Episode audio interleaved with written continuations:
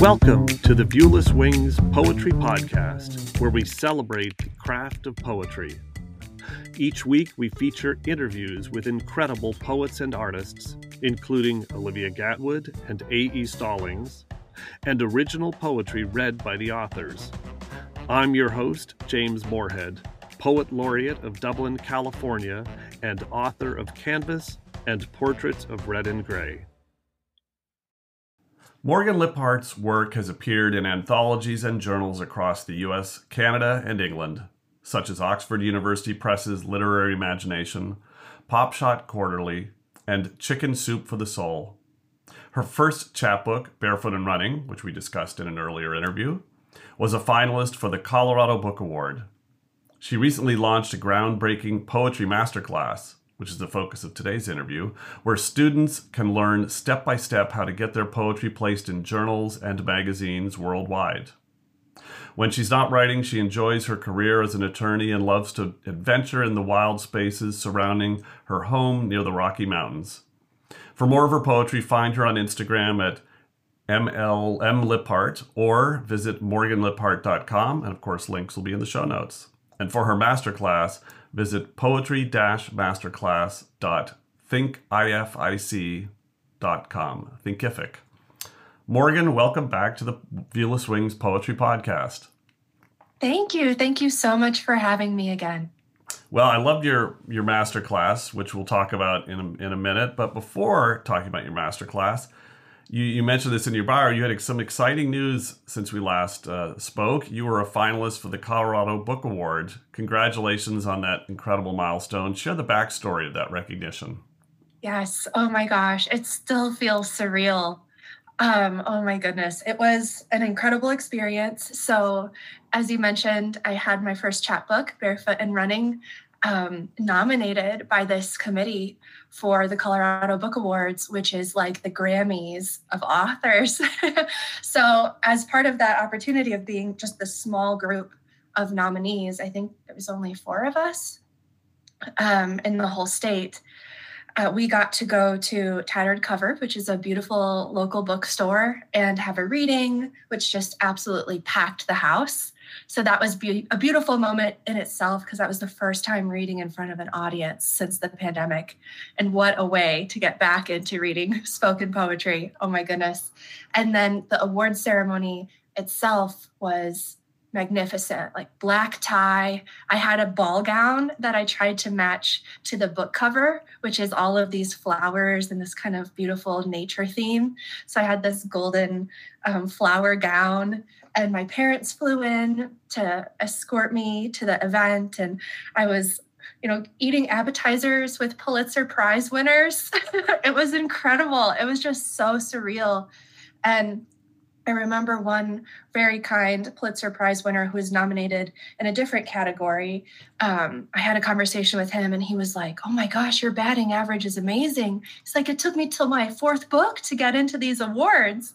Like, keep going." And it's just, incredible to have that type of um, you know support and inspiration around you for that event I even have my book award uh, back in our video. Oh, there it is. So, yes. Yeah, yeah. So that was amazing. Well, I think you. That's. I wanted to start with that question just to emphasize to folks listening that you have a lot to share, and uh, I think that leads to my next question, which was what was the inspiration for creating your master class and how has your experience maturing as a poet influenced what you created with the class? Yeah. So um, I'm in the in this place in my career where I feel like I've achieved so many of my dreams and it's time to help other writers achieve their dreams because I realized um, I've been doing this for 10 years. I started young when I was 21 or 22, really going after this industry and getting published in these journals and magazines and all these different places that I had never even been. And my work was going out into these places. And um, you learn through that 10 years of experience so many little things that you would never learn without trial and error. Like there are no classes that teach you exactly how to write a cover letter and exactly how to tweak your submission for the best success when an editor reads it. Like those classes aren't out there. Um, they weren't out there certainly for me. I learned it the hard way by failing and then recorrecting. And I made all of these templates um, for my submissions and keeping track of my submissions. And I made all these strategies just myself over the years. And I realized that I just have so much that I would love to share with other people because it's great you know to to make your own dreams come true. But i feel like part of our purpose here on this world um, is to help other people make their dreams come true. So that's the step that's the phase i'm in. And that's why i created this class which took me like a year to make. It took forever. It's definitely a labor of love but 100% worth it well, I thoroughly enjoyed the class. You gave me a sneak peek, and I was able to. I went through the entire the entire class and and picked up so many. Like you said, there's so many things that these little things that add up that are that are not taught in traditional poetry classes. Like neither of us. I, I don't think you did an MFA. I didn't. Like neither of us did MFAs, and there are lots of kind of MFA like classes out there on the craft of poetry, which are very useful, and I've taken several of them. Uh, but there isn't really the practical step by step guide to the things you need to do to get your poetry read by people, which is ultimately what you want and heard. And uh, so I found your class very, very helpful. And uh, what is was your approach? Were you intentionally so sincere and relatable in the class? Because that's what I certainly took away, which I think is what will make it uh, so accessible to so many people. And who do you consider to be your ideal audience for this class? My ideal audience is a writer that's been writing poetry for probably many years, and their dream is to get published, but they just haven't quite gotten there yet. Either they've tried and they've gotten a bunch of no's and been rejected, um, and they're not really sure what they're doing wrong, or they don't even know how to approach a literary journal or a magazine and make a submission. So I'm really aiming towards those newbies. And I truly believe if you listen to um, all of my steps because the, the class is half making your poetry publisher ready so it's making it commercially appeal appealing. Um, it's not necessarily towards the academic side of poetry like the mfa you mentioned. Um, and then the second half is exactly how to get those poems in the journals and magazines because you have to have really good solid poetry in order to get a yes from the journals. So um, it's from somebody that needs both that you need to level up their poetry and get that poem in a journal. So i'm like i just can't wait for the day when somebody messages me and they say i got published for the first time because i followed this step or like um, because i took your class. Like i oh, if you can't tell i'm like beaming just thinking about it because that's that's my audience people that just want that first publication. And then from there you're just gonna keep rolling and before you know it you'll be in my position where you've been published all over the world.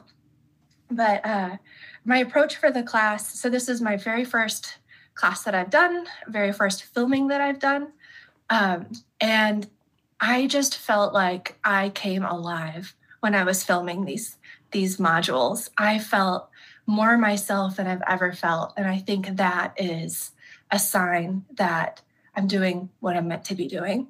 Like I was beaming, just beaming after filming these modules because there's just something so fulfilling about you know talking about poetry and teaching these things so that people can go out and spread their art all over the world it's so fulfilling that really comes through and i think that's why it comes across as so sincere is because you're genuinely excited and want to help people and it's not uh, you're not doing this for any other motive. It's like you truly just at the core want to help people and that really really comes through. So poetry is such an open-ended art form. There are so many ways to express ideas using poetic language and forms. Um, talk a little bit more about the structure of your masterclass which you've touched on and how you chose the topics to focus on yeah. So there are different modules. The first module is an introduction um, where I kind of go through the details of the class and my philosophy on poetry. So, exactly why we're doing this, why we want to write poetry and get it out into the world. And that module was actually filmed in Ireland. Um, on the beautiful cliffs in Waterford County, and it was amazing. and then the last module um, is also filmed in Ireland, and it's a pep talk um, and a wrapping up of sorts. And then in the modules in between, I take you kind of step by step mechanically through how to level up your poetry, um, the do's and don'ts, and where to really make your poetry shine so it'll get the eye of an editor and get that yes, and then exactly how you go about that, like step by step, step by step, how to select a literary journal, how to make your submission and craft it, how to choose poems to select for that literary journal, how to send it off, how you'll get your answer, when you'll get your answer, and what that answer actually means. So it's all of these little industry things that you only learn after you've done it many times and you learn the patterns. So. Yeah, no, the trial and error element that you distill down will save people time. Like, I think that's one of the things I can say is uh, from viewing it is that this will save you time. You, you could learn all the things that Morgan has learned over a decade and take a decade to do it, or you could shorten a whole bunch of that by just all the distilled lessons. So, ordering the poems in a collection is a topic that's been discussed multiple times on this podcast, and it's stressful for most writers when they're leading up to their first book, especially. I expect structuring your master class was equally stressful. How did you decide what to include, the order and the pace, the content, and what to leave out? Because I'm sure there were ideas that didn't make it in or haven't made it in yet, um, or just you didn't feel fit. Yeah, to be honest, I feel like I was so lucky. It just flowed. Like I did structure the curriculum, I actually wrote everything out, but um, it was just uh, a months long process of, oh, wait, I should mention this or I should mention this. Um, so it's all these little nuggets of gold that uh, I just kept thinking of over the months and putting into the structure. Like it was, it just flowed. And I feel like, again, that's a sign where maybe I'm doing something that I'm meant to be doing because it just kind of magically clicked into place for me. Well, you, uh, like me and many poets, have intensely busy working lives in parallel to poetry. And I just actually had a chance to see Dana Gioia um, speak earlier this week, and I'm interviewing him here later this season on the podcast. And he was an executive, marketing executive for many years uh, until he was able to dedicate himself full time to writing. And he's spoken about that. How do you balance and prioritize all the things you need to get done and want to get done with the nece- necessary effort to work and you know pay the bills and i think most poets have some parallel career it's only a very select few maybe the amanda gormans of the world um, who who are who are, are just so prestigious that they can make poetry their number one income earning thing. But for most of us, we're doing something else in parallel, and that something else can be very intense. So how do you? What are your sort of what's your advice on finding that balance? Right. I have a lesson on this um, in the master class, and it's a very helpful lesson that I again learned by trial and error. As you know, I'm an attorney in addition to this, so I've got two different careers going on. Um, before we were filming, I just mentioned I was up really late last night working on a deal and then, you know, turning around and doing poetry today. And it's a lot. I mean, it's a lot to fit into your schedule. But um, my best tip and how I've really built my career as a poet, in addition to thriving in my day job, is I have one rule. And it's, it's a very simple rule. It's easy to follow, but it's powerful. And so my rule is do just one thing every day that will advance your poetry career. That can be something small, like just looking at a poem and thinking about ways that you might want to revise it. That can be something large, like filming a podcast or making a reel on your Instagram account to promote your poetry. Um, so it can be something that's a little bit more flexible depending on how much time and energy you have that day. But you know, when you go to bed that night, you did something um, to further your writing career. And, you know, over the years, that adds up because that time is going to pass anyway. You might as well make little steps towards your actual dreams. Um, so that is something that has been really powerful for me because it is doable. You can do one small thing a day. Yeah, no, I, I love that advice because that's in between meetings. If I need uh, to take a breather or downtime or distraction, which you know we'll do in different ways, go get a coffee or walk around a little bit, I'll just uh, you know pick up a poem I'm working on and just noodle on a on, on, something that needs to be revised or edited. And I can do that in five ten minutes and maybe make it just a little bit better. And like you said, it checks the box in your mind that I didn't lose another day. You know, and and that's really really important. Momentum. Keeping yeah. momentum, yeah, and then it becomes a habit, and then you it, it becomes much easier to do that one little thing a day or big thing a day. So, in addition to your discussion on a diverse collection of poetry topics, You've included downloadable guides, activities, and tools. Super practical things, by the way, love them. Talk about some of the resources students taking your masterclass can expect to receive as part of the class. Yeah, absolutely. One of the most beneficial things about this course is the resources that I've crafted for the students. So I have a large list of journals that you can submit to so you don't have to just Google what journals um, are open for submissions right now because that can so much of your time can be spent just trying to locate a journal that's open right now if you're trying to submit um, it can take it can be a big time suck so i've eliminated that for you for the most part with this list and this is the same list i've been using for i haven't been using it for 10 years i think i've been using it for a little over five years when I first became a lawyer is when I started this. And I just downloaded it from the Pushcart Prize list of journals that nominate each year because my goal was to be nominated for a Pushcart Prize. And then I've edited it, edited it heavily and added all these different journals from all over the place. And I've added in information. I've deleted journals that are no longer there. And so I've crafted it so it's its own unique, beautiful list that is so helpful and then I also have an Excel spreadsheet that is going to be incredibly helpful for organizing your submissions. Because one of the things I go through in the class is if you get a yes from a journal and they've accepted your work, they have first North American serial rights. So, what that means is you can't also have it published by another journal um, before the journal that said yes comes out. So, you have to notify all the journals that you sent that poem to and say, hey, this is no longer available. Thank you so much for your consideration. Please take this poem out of your um, pile for consideration.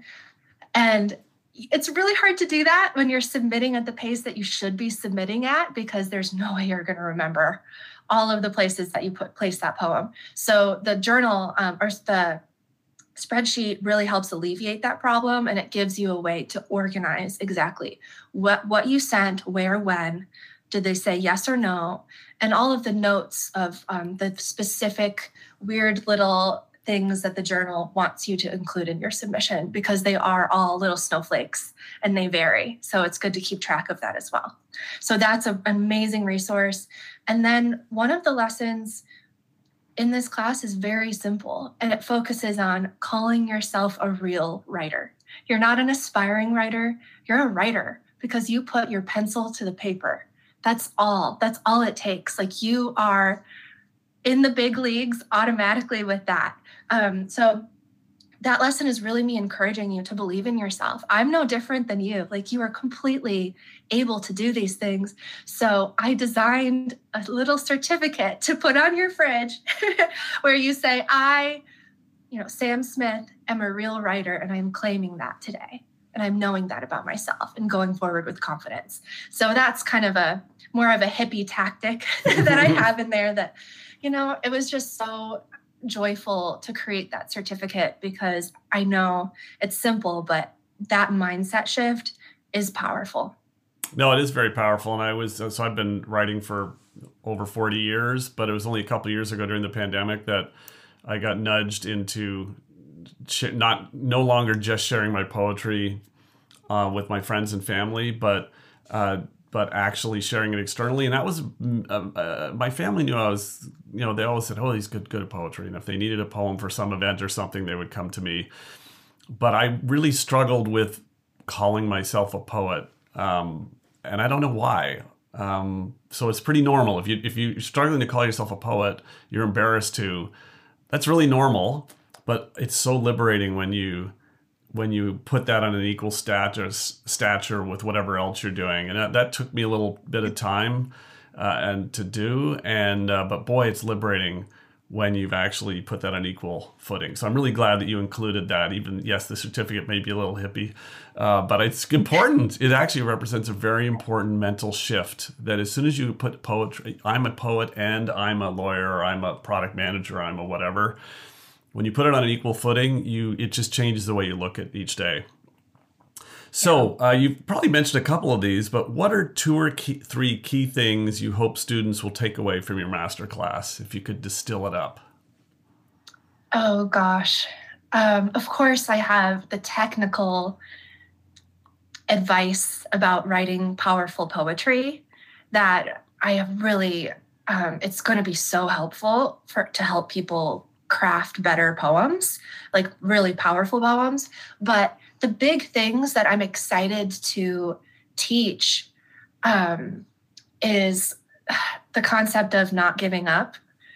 In one lesson, I love it. Uh, I, t- I talk about the importance of tenacity because you have to have this in this business. We hear so many no's. Even the best writers hear so many no's. And um, you can't let yourself be stopped by a no. You have to keep going. And it might take 10 no's before you get one yes. It might take 20, it might take 30. I know James Patterson, he was turned down by dozens of publishers before he was able to place his first book. So you have to have that type of long term mindset and tenacity and not take it personally and understand that every writer in the industry is going through the exact same thing. So that's a pep talk that I purposefully recorded because I wanted students to be able to go back to that lesson when they hear no's, if they feel disappointed by that. Because, you know, we're human beings. Even I still get disappointed by no's sometimes. If it's a journal I really wanted to get into, I can get bummed out. But to have that pep talk, I think will be really amazing for people. And once people um, enroll in the class, they have they have it forever because um, the Thinkific platform is amazing and just you can always access it anytime. Um, so you can go back and relearn that lesson and you can have me in your living room or in your kitchen giving you the this is Sparta, this is poetry pep talk, um, which I'm just excited for people to have that. Um, yeah, the tenacious, the tenacious part, that's the thing that I think will be a big game changer for people. Being tenacious is so important, and that really comes through in the class. So I'm glad you you brought that up. And there's so many stories of, of established authors who took them five years to find a home for a book, or you know, I remember getting my first acceptance and being so thrilled about it. And then, you know, now that I've had a number of acceptances, number of poems placed, and a couple of books, I still get surprised. I, I, had a poem that I'd tried to place seven or eight times. I lost count. I had to go back and check my tracking spreadsheet. And then there was a, a, journal looking for something that had a bit of a coffee element to it. And I thought, oh, I've got a poem that has a coffee element to it. And I submitted it and they loved it. So now it's going to get published in the spring. And yeah, it's just it's it's more about when is the time right and the universes align than anything else. But rejections, assuming you've created something that you're proud of that's of, that's of good quality, the rejections really don't mean anything. They just mean the time wasn't right or it wasn't what they were looking for, and you can't read anything into it. And it's, uh, yeah, I definitely find uh, the more you submit, the less you are affected by the inevitable rejections. The rejection rate is super high; it's like ninety-five plus plus percent. So, you know, you're basically yeah. It, it almost journals it's ninety-nine point nine percent. Yeah, yeah. numbers game. It's a numbers, it's a numbers game. game. Exactly. Yeah, you just have to keep going. You never know truly what they're considering when they're putting together a journal. Like you could be a poem that they love, but they have this other poem that the formatting doesn't really fit. So they just need a one pager instead of a two pager. It's little things like that. You just, you can't take it personally because you just never know. And they just get so many submissions that, uh, you know, they have to make those tough calls. Yeah, exactly. So before handing the mic over to you to share some of your poems, which we always do on the podcast, in addition to the links in the show notes, how can listeners learn more about your masterclass? Yeah, absolutely. So on my Instagram account, I'm talking about it. Um, I'm trying to talk about it more. I'm not a natural marketer at all. so I'm trying to kind of not hide my light under a bushel, is what I'm telling myself, and being free to talk about it and offer it to people. Um, so they can check out my Instagram at M L I P H A R T. Um, and there more poetry from me is there too. And I try to uh, post pep talks and inspiring little things there too. And then I do have a website. So, you know, Thinkific again is an amazing platform. I'm so glad I discovered it. And they um, have me build a website there. And so I've got some more information there. Um, yeah, so follow the link and check it out. And you can always message me too, like on Instagram. If you have any other additional questions, just send me a message and I'll get back to you. Cool. Well, now I'm going to hand the mic over to you to recite a few of your poems. Okay, great. And so you can give maybe a little, give a little, you can give a little backstory if you want to. Uh, usually, I know which poems are going to be read ahead of time, and I've had a chance to think about. It. In this case, I don't know, so I'm going to be listening along with the listeners. I'm excited to hear what you're bringing. A mystery. So these are two poems that have never been read before. Oh, awesome! So Premiering here, yay! Awesome. Yeah. Um, so which one do I do first? Okay, I'll do this one first. So this first one is called The Pine to Pinocchio. And this came from watching the latest Pinocchio movie. Um, that was, I think you call it live action, where it's kind of the clay type figures. And it just broke my heart. Like, I won't do any spoilers, but I was just thinking about that movie for days afterwards and thinking about exactly why, why it was heartbreaking. And so I wrote this poem as as I do and as I discuss in the class. Often a poem starts as this like gnawing feeling in you, like something needs to be expressed, but you're just not sure what it is. And so you write the poem to discover exactly what that thing is that's inside of you that's like gnawing at you that needs to get out.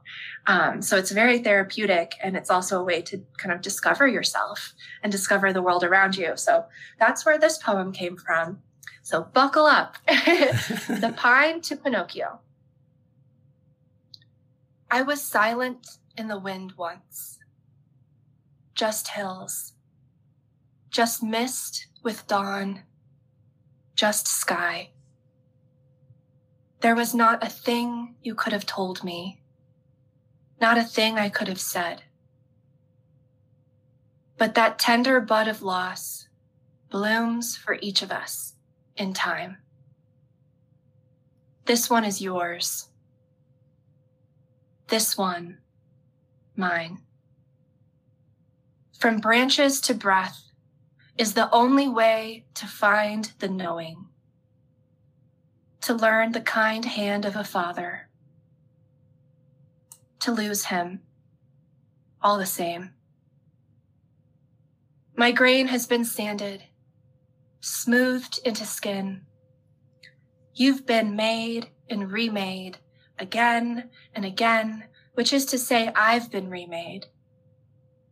As a soul is to a body, unable to separate, even without feet no knee, one hand, a mouth that closes when it shouldn't, then cries out, too late. To be real is to be missing pieces, but to be all hope, still, to believe love is just through this grove of olives, waiting with a mallet, some screws, waiting for you to come home. To feel the warm stir of sun in Tuscany is to understand.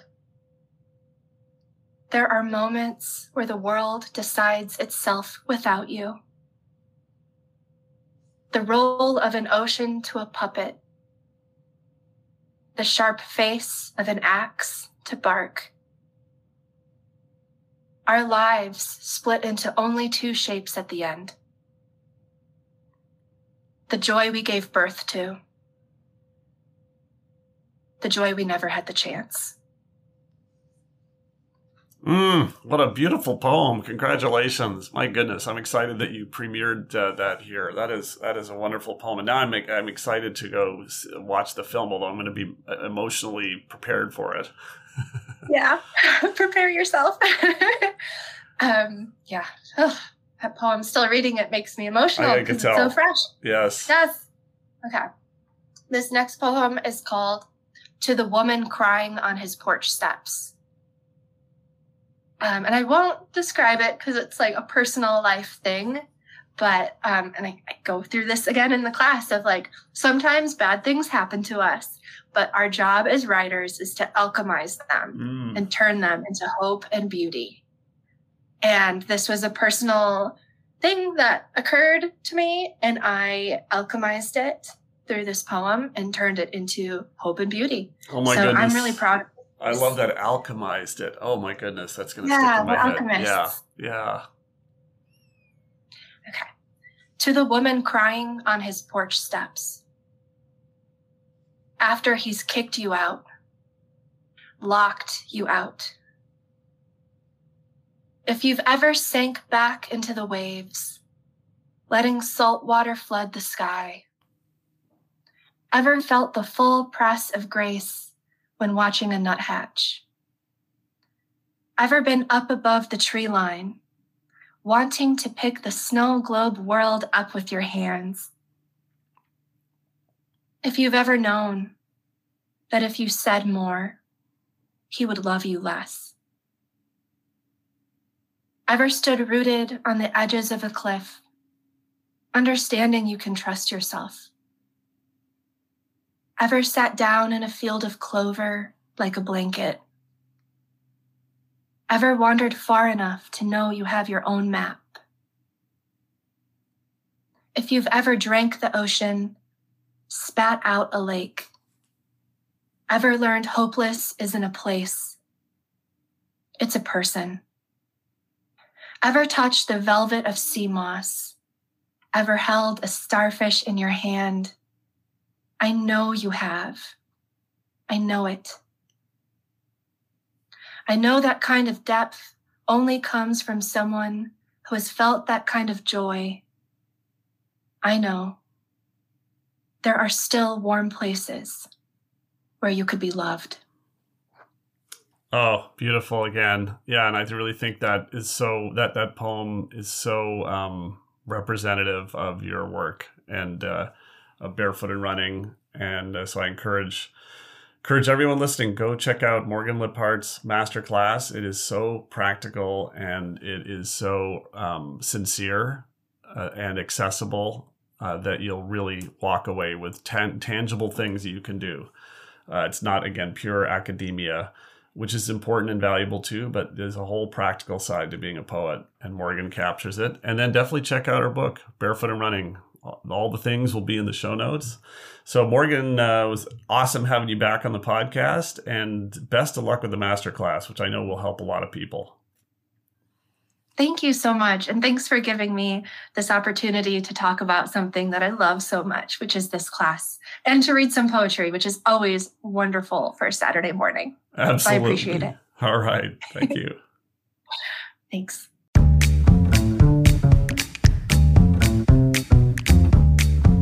Viewless Wings Poetry Podcast is written and produced by James Morehead. You can follow me on Twitter at Dublin Ranch, subscribe to the Viewless Wings Poetry Podcast, and follow us on viewlesswings.com or on Instagram at Viewless Wings.